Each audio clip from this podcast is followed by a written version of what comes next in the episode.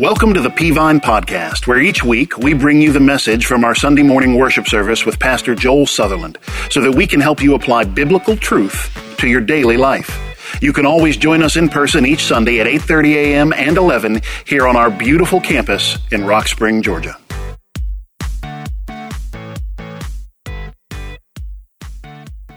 Well, hey, would you take your Bibles, turn to James chapter one. James Chapter one. Started a sermon series a couple weeks ago entitled Real Religion, Testing, Trials, and Temptations. We're looking through the book, uh, or the chapter of James chapter one, and we're looking at what God says about real religion. Next week when I finish it up, you're going to see that pure religion and undefiled before God is this. Real religion is kind of how the uh, chapter closes out. We're borrowing that language for the whole sermon series, and we've looked at real religion deals with trials. Real religion deals with temptations. Real religion deals with the test of knowing that people are watching us. People are looking at our Christian lives, and we ought to be glad that they are, because we're, we're trying to point them to Jesus with our lives. Well, James now moves into James chapter one, and he he he he uses this. This is my title.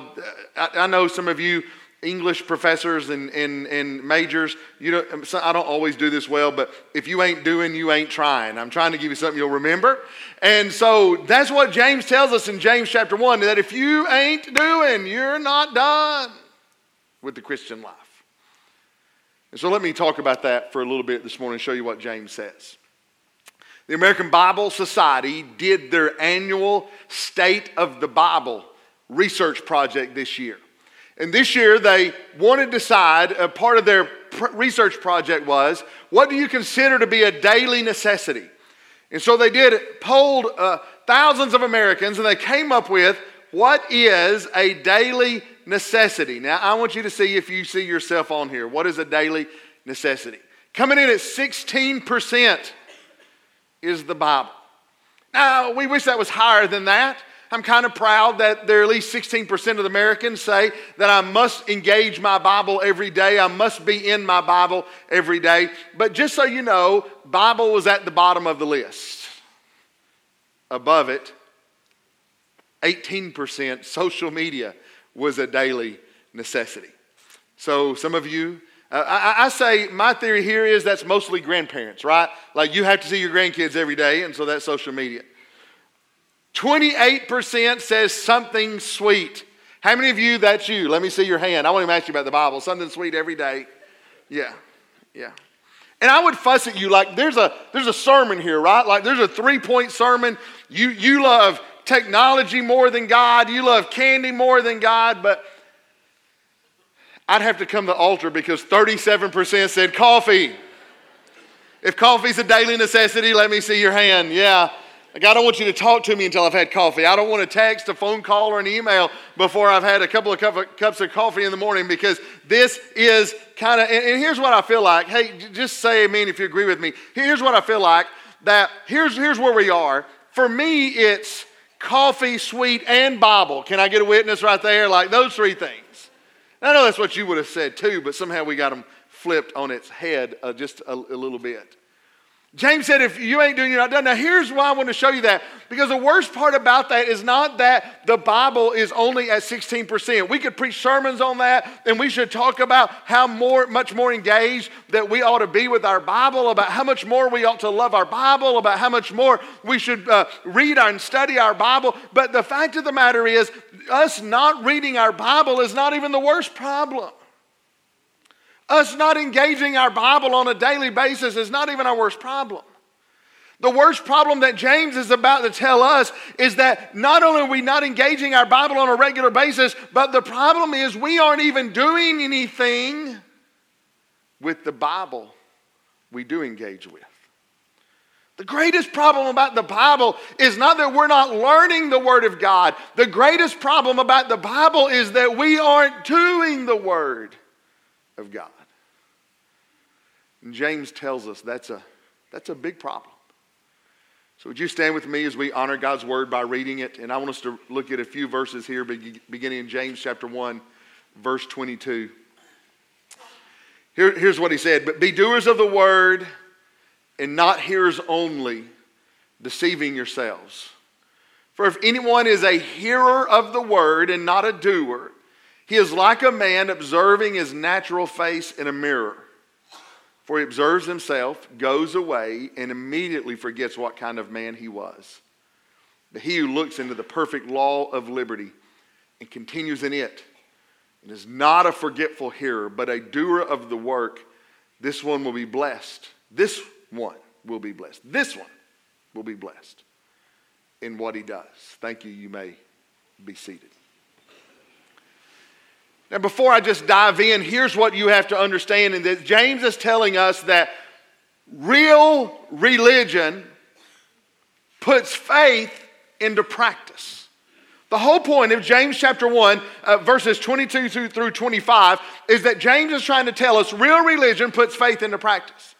Let, let me clear up some misconceptions we have about Christianity. Let, let me cl- clear up some, some myths we have about Christianity. Because here's the way you and I tend to think. We tend to think that the Christian who knows the most about the Bible is the best Christian. So we believe that the Christian that that that can memorize the most verses, uh, the, the Christian that can recite the verses from Genesis to Revelation is the smartest Christian. How many of you can can name all the books in the Bible, starting at Genesis and ending in Revelation? Let me see your hand. Anybody, anybody can do that? Several of you? Yeah. yeah. We tend to think that people that can do that, people that can quote verses, people that, that know where stuff is, people that know the definition of a Greek word, those are the best Christians. But listen to me carefully. Let me deconstruct that myth, because that is absolutely not true. The best Christian is not the one who knows the most about the Bible. The best Christian is not the one who can take the test and pass the information test. The best Christian is not the one who knows the most. It's the one who does the most with what they know.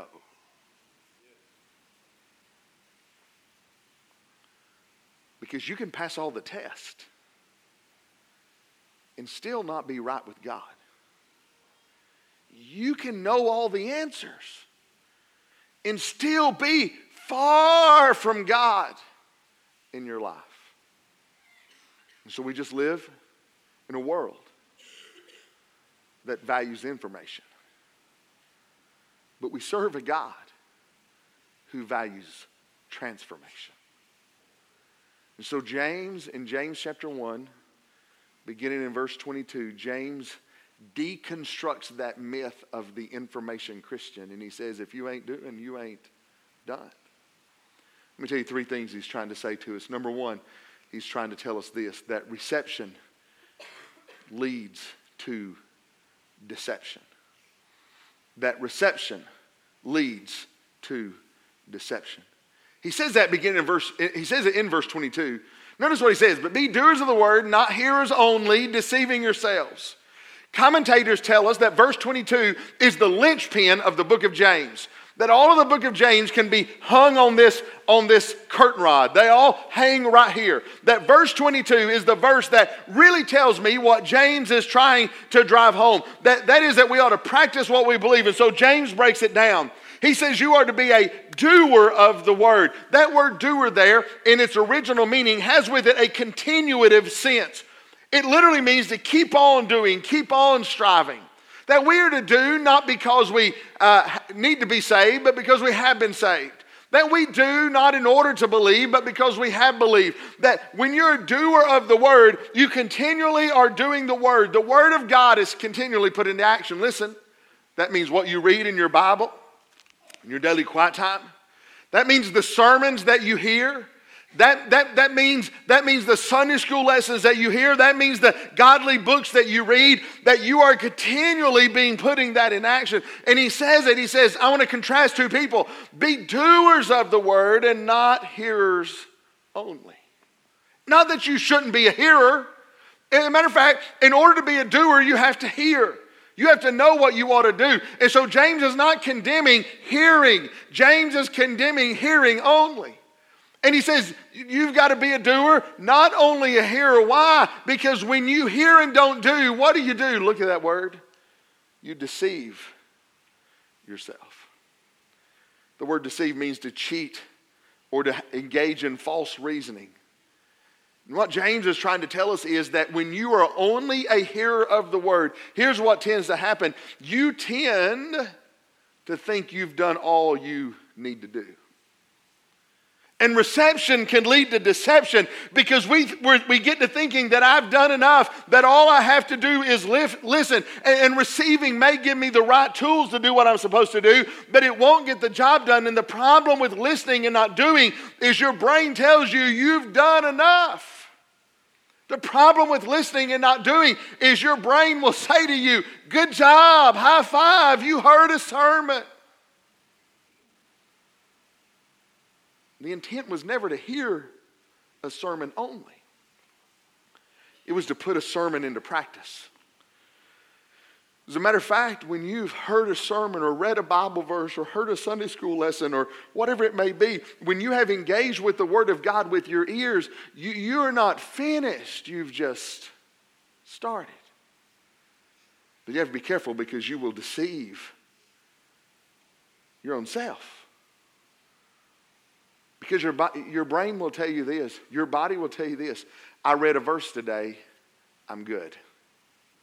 I read a chapter today. I'm good. And it fails to tell you that you're not done when you read. You're done when you do what the Word of God says. I can prove it to you in other areas of life. How many of you have one of these? So we're going to take a poll this morning, okay? We're going to take a poll. And I need you to help me, okay? Because I was stunned in the early service, stunned. This is going to be fun, all right? Now, when I ask you to hold your hand up, keep it up. Don't put it down. How many of you own a treadmill? Raise your hand and keep it, keep it up. Don't, don't put it down. Keep your hand up. How many of you own an elliptical? Keep your hand up. Everybody, treadmills and ellipticals, keep your hand up. How many of you own both? Keep your hand up. All right, it's already up. How many of you own any kind of exercise equipment at all? Raise your hand. Everybody keep your hand up. If you answered yes, look around, look around. Now, how many of you have a gym membership? Keep your hand, everybody keep your hands up. Everybody keep your hands up, keep your hands up, keep your hands up. If you own a treadmill, elliptical, any kind of exercise equipment, or you have a gym membership, get your hand in the air. Ready? Get your hand in the air. Ready? Ready? If you use those to the intent they were to be used, keep your hand in the air. Ha ha ha, it happened again. It happened again. That is the most awesome sight in the world. I'm so blown away by that. When I was working on this sermon, I thought, well, maybe half the hands will go down. There are like six hundred hands up and five hundred eighty-nine of them went down when I said that. That was awesome. That was awesome. That's my whole sermon right there. That's all I need. That is awesome. So you, this was better than what I'm about to tell you. That was awesome. Did you know the American Heart Association says at least one hundred million Americans are obese? one hundred million Americans, at least one hundred million Americans. That's a third of us. A third of y'all are obese. Excuse me, got my pronouns confused. Uh, um, uh, a third of y'all are obese. And so that's, that's one hundred million Americans. But get this, and you just blew, you blew the numbers away. At least fifty-two million Americans own a treadmill. That's not an elliptical. That's not a row machine. That's a treadmill. fifty-two million Americans. Now, if fifty-two million Americans own a treadmill, that means there are one hundred fifty million Americans that have access to a treadmill. Get this. Over fifty million Americans have a gym membership. So here's basically what that tells us. Everybody in America, nearly, has access to a treadmill, a piece of exercise equipment, or a gym membership. Everybody in America does. And a hundred million of, of y'all are obese. Something's not adding up. You know what's not adding up? You, you did what I did. When we, we go down to uh, Athlete's World or whatever, and we're looking at treadmills and we spend a little more than we should because we're like, I'm going to whip this body into shape and I'm going to get healthy and I want to buy a nice one. I want all the gadgets on it and I want to look like I'm running through Paris when I'm running on my treadmill, Bluetooth and all that stuff. And man, I'm going to I'm gonna jam this thing up nice and they're going to bring it home and I'm making these poor guys carry it upstairs and put it together upstairs. And I'm like, uh, man, I tell you what, that is so nice. I'm going to run on that tomorrow. And tomorrow I say, you know, I've had a hard day at work. But here's what we did. The, the second day we've got it, here's what we do. We take out our phones and we're like, we're putting it on Instagram and Snapchat and Facebook and Twitter. And we're like, yeah, man, got me a treadmill. Going to get into shape. This is going to be fun. Hashtag sweating it out or something like that. I mean, we, we got selfies everywhere of the...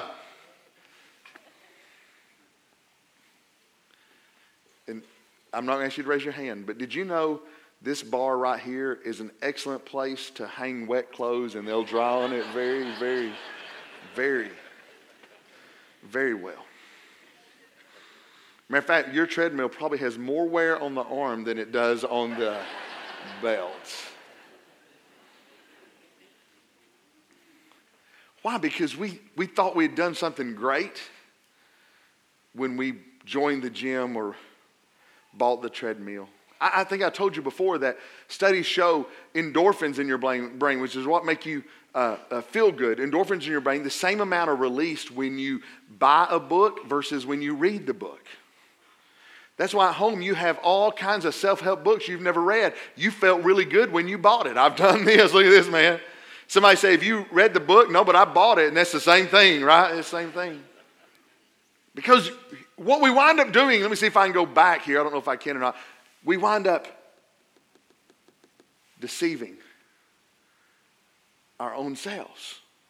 Look at what Moses said to do. When Moses got the uh, Ten Commandments down, look at what Moses says. When Moses went and told the people all the Lord's words and laws, they responded with one, one voice, everything the Lord has said, we will, say that word with me, what? Do. Do. See, had they just looked at the commandments and said, oh, these are nice commandments. We love these commandments. Here's what we're going to do. We're going to frame them and we're going to put them in our house in a nice frame. And we're going to walk by them every day and talk about how great they are. And we're going to memorize those and we're going to study those. And we're going to pull out the depths of what God was trying to say to those. Listen, all that's great. As a matter of fact, all that they did do. And I'm saying to you about your Bible, it's great to read your Bible. It's great to study your Bible. Frame it and put it on your house. All that is fantastic. But the whole point of the Word of God is to do. It's not a book of information. And you haven't done, you're not finished until you've done what the Word says. And there are people here today that you're not a believer. And uh, The fact is, you know how to be saved. You can answer the questions. But you're not saved until you do. You're still on your way to a devil's hell because you've not done.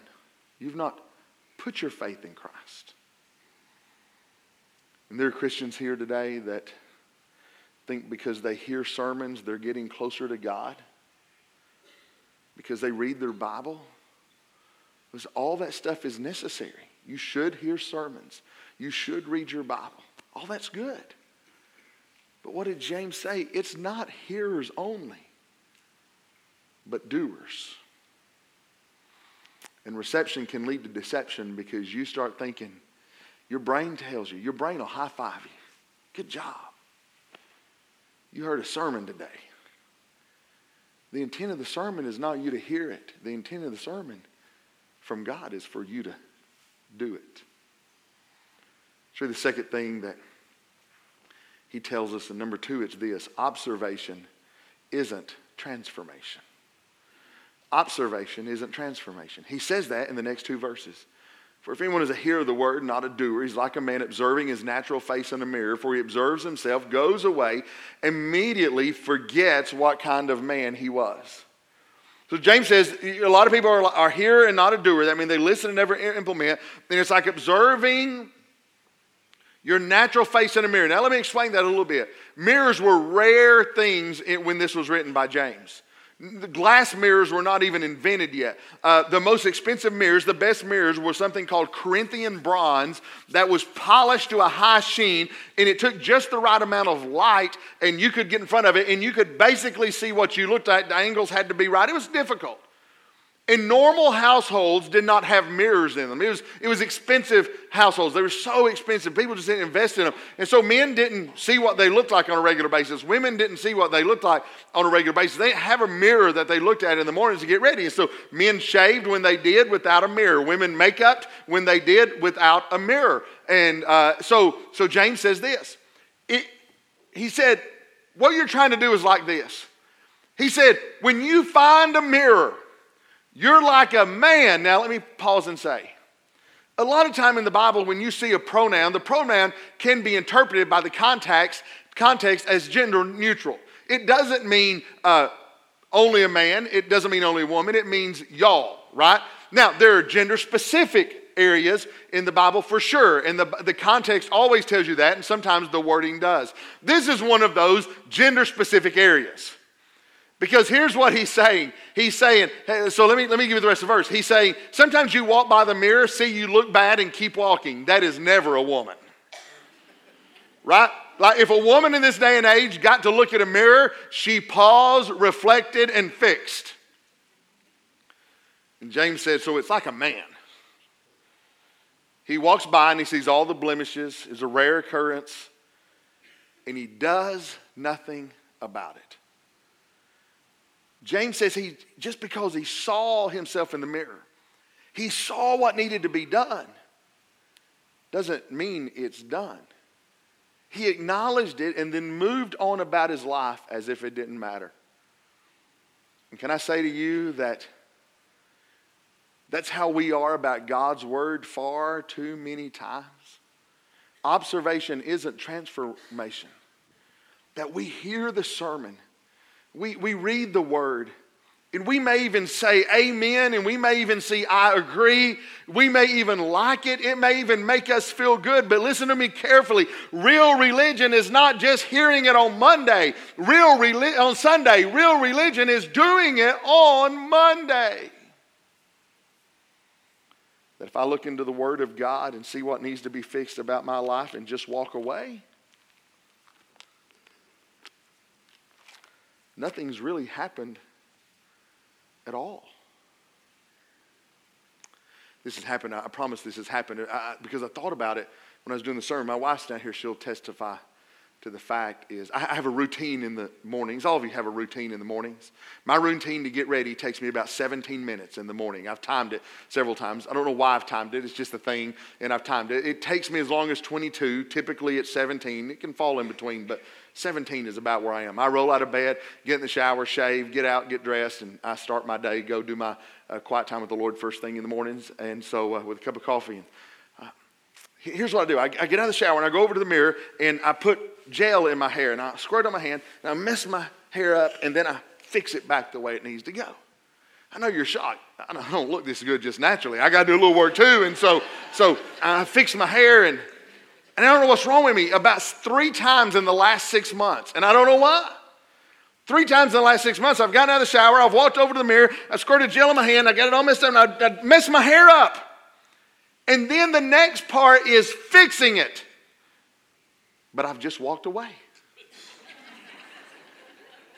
I'm looking in the mirror and I'm doing this, getting gel all in my hair. And somewhere along the line, my brain checks out. I get dressed. I go fix coffee. Twice it's happened at home. Once I've went to work that way. The time it happened at work, I, I went to the restroom at work, and I walked by the mirror, and I was like,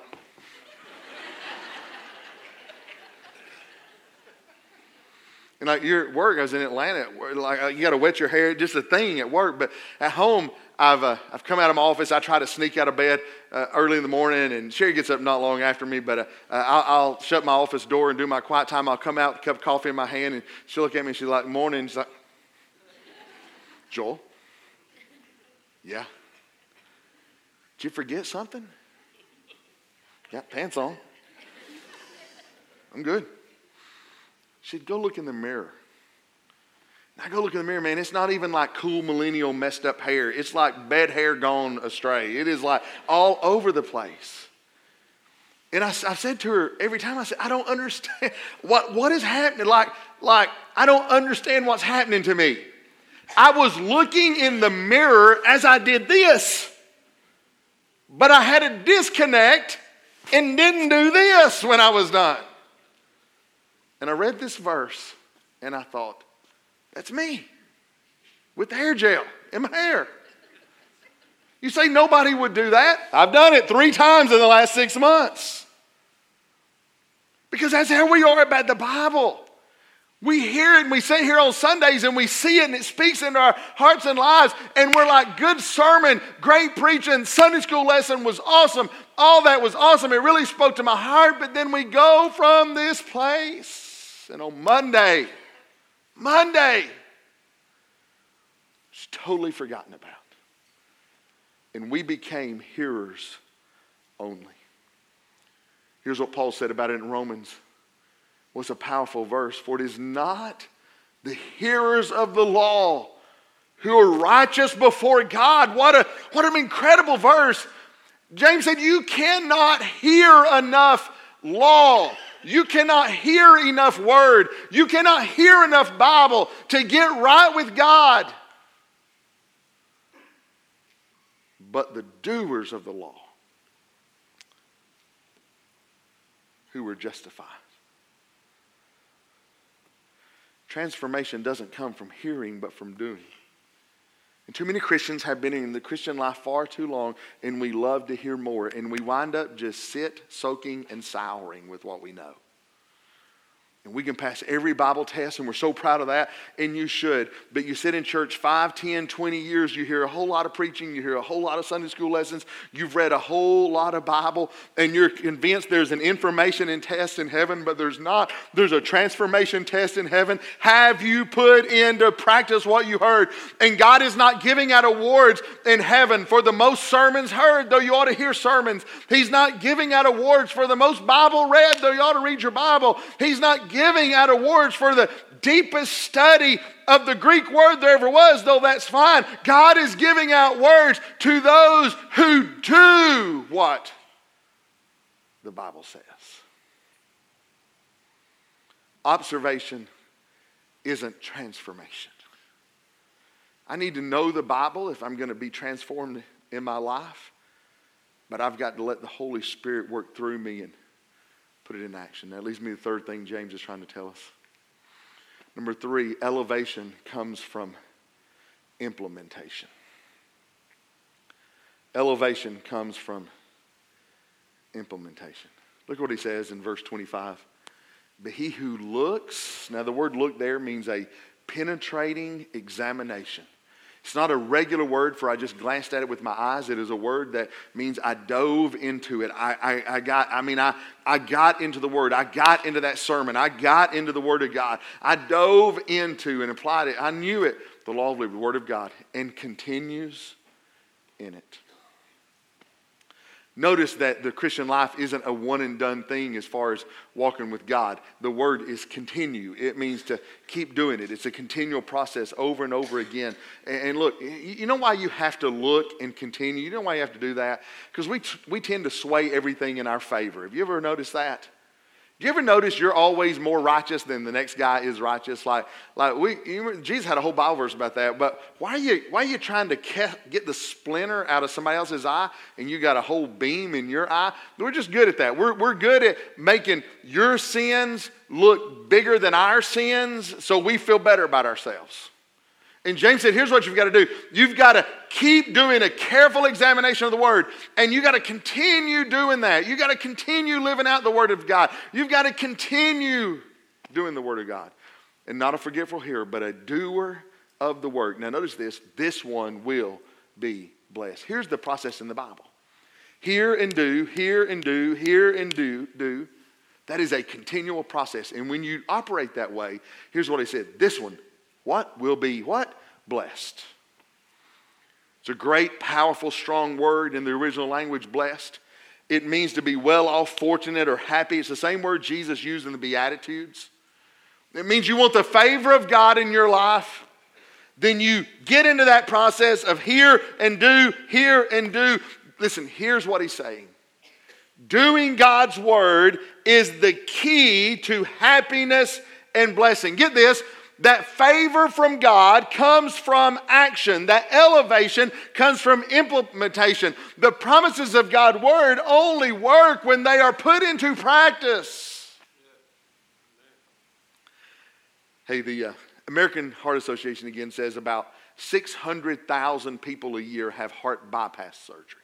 I know quite a few of you have had heart bypass surgery in the And here, and here, here's what they say about heart bypass surgery. They say, the doctor, and I've been in the room when a doctor has actually said this to a patient. They said, hey, this is a temporary fix. Here's what we need you to do. There's four main things they typically tell a heart bypass patient is they say, hey, here's some things you got to do. You need to quit drunk, drinking. You need to quit smoking. You need to exercise, and you need to eat healthy. And you can see somebody, man, just had heart bypass, like they're taking notes. Like that doctor just reached in your heart and squeezed it a little bit and rewired it down in there, left a stick of gum. You don't know what he did in there. And like you're paying attention, right? Like you're paying attention. I need to do what, doc? Quit drinking, quit smoking. I need to exercise. I need to eat healthy, right? Got it. Check, check, check, check, check. You leave the hospital five days and you tell your wife, you say, honey, you know, I got to start doing all those things. Let's, let's just stop and get me a cheeseburger on my way home. It'll be my last hurrah.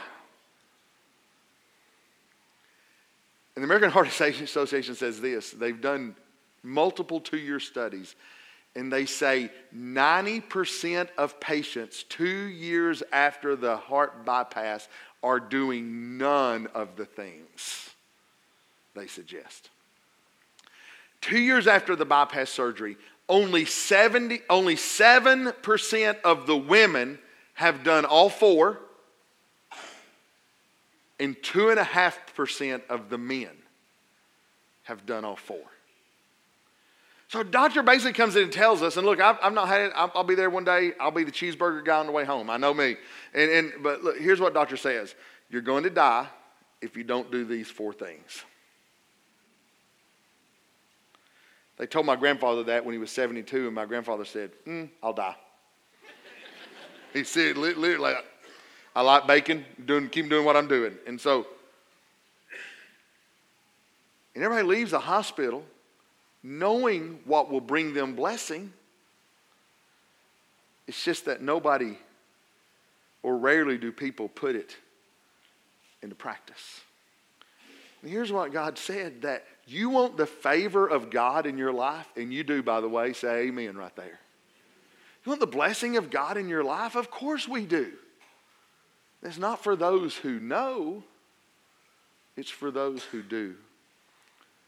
I love Psalm chapter one, verse one. That whole, those first six verses are amazing. But here's what he says in the first three. Blessed is the man who walks not. Now notice this, blessed is the man who walks not in the counsel of the ungodly, nor stands in the path of sinners, nor sits in the seat of the scornful. But his delight, that is in the doing of the law of the Lord. And in his law does he meditate day and night. He, he learns and he does. He hears and he does. What about the person who hears and does the word? He shall be like a tree planted by the rivers of water that brings forth its fruit in its season, whose leaf also shall not wither. And notice this, and whatsoever he does shall prosper. That's awesome. And then look what Jesus said. Could it be any simpler? Blessed are those who hear the word of God. And I want to tell you, most Christians put a period right there, and James says, don't do it. Blessed, Jesus said, blessed are those who hear the word of God and obey it. Do you know why? Jesus had thousands of people who would come listen to him preach, and they would walk away, and here's what the Bible says they said, never have we heard a man speak like this. And Jesus started noticing the crowds were loving the sermons, but they were doing nothing about it. And James was the half-brother of Jesus. And James had witnessed all of that throughout Jesus' ministry. And James came along and he took this verse he heard Jesus say. And he wrote James chapter one, verses twenty-two to twenty-five. Be hear, hear, doers of the word, not hearers only, deceiving your own self. Why? Because blessed are those who hear the word of God. You've got to hear it, but you have to obey it. Would you close your Bibles with me? Let me just preach for another minute and I'm through. Elevation comes from implementation. You want the favor of God upon your life? Hey, can you look this way just for a second? You're here today and you want the favor of God on your marriage. Can I tell you something? You don't really need another sermon. You already know. If you've been in church any time at all, you already know how to be a good husband and a good wife. The problem is not that you need to learn something else. The problem is you need to do what you already know to do. And when you do that, you say, preacher, there's got to be more. There probably is more you don't know, but you're not going to get the more until you do what you already know. And here's what the Bible says. God puts his favor on those that do, on those that implement. There are people all over this building today, you need God's favor on your finances. You're like, God, I need more money. God, I need a better job. God, I need, well, let, let me tell you this. God has said in his word over and over again that if you tithe, he opens the windows of heaven and pour out blessings. That by no means that you're, everything's always going to go great. That does not mean you're always going to have a pocket full of cash. It just means if you want God's favor on your finances, then you ought to give to him the tithe. The Bible says tithe belongs to the Lord. I'm not preaching on tithe today. I'm just trying to help you out that the reason you don't have God's favor on your finances is you're not doing what you know God's already called you to do and said do. Obedience is what Jesus said. You want God's favor on your walk with him? You say, preacher, I, I, need to, I need to go deeper. And that's not what John said. John the Revelator said in the book of the Revelation, God said, he said, you need to go back, and when you've fallen out of your first love, you need to go back and do the first things first. You don't need a new revelation. Go back and do what you know you ought to do. And if you're here today and you say, well, my spiritual life is not what it ought to be, I'm going to tell you, you're not praying, you're not reading your Bible, you're not walking with God, you're not sharing Christ. Because if you do what you know to do, God's favor will be upon you. There's some of you here who want to be a better Christian. Listen. But you know there are people in your life you need to forgive. And you just won't do it. And you say, well, preacher, they've not done anything to get forgiveness from me. They are, they have hurt me. They are hurting. Look, look, I get, I, I'm with, I get it. I'm not asking you if you feel like forgiving somebody. I'm saying if you know you ought to do it, the favor of God rests on the other side of obedience. Blessed are those who hear the word of God and those who obey the word of God. Favor rests on the other side of obedience, not before. You don't get the favor before you obey. You get the favor after you obey. You don't get the favor of God when you hear the sermon. You get the favor of God when you put the sermon into action.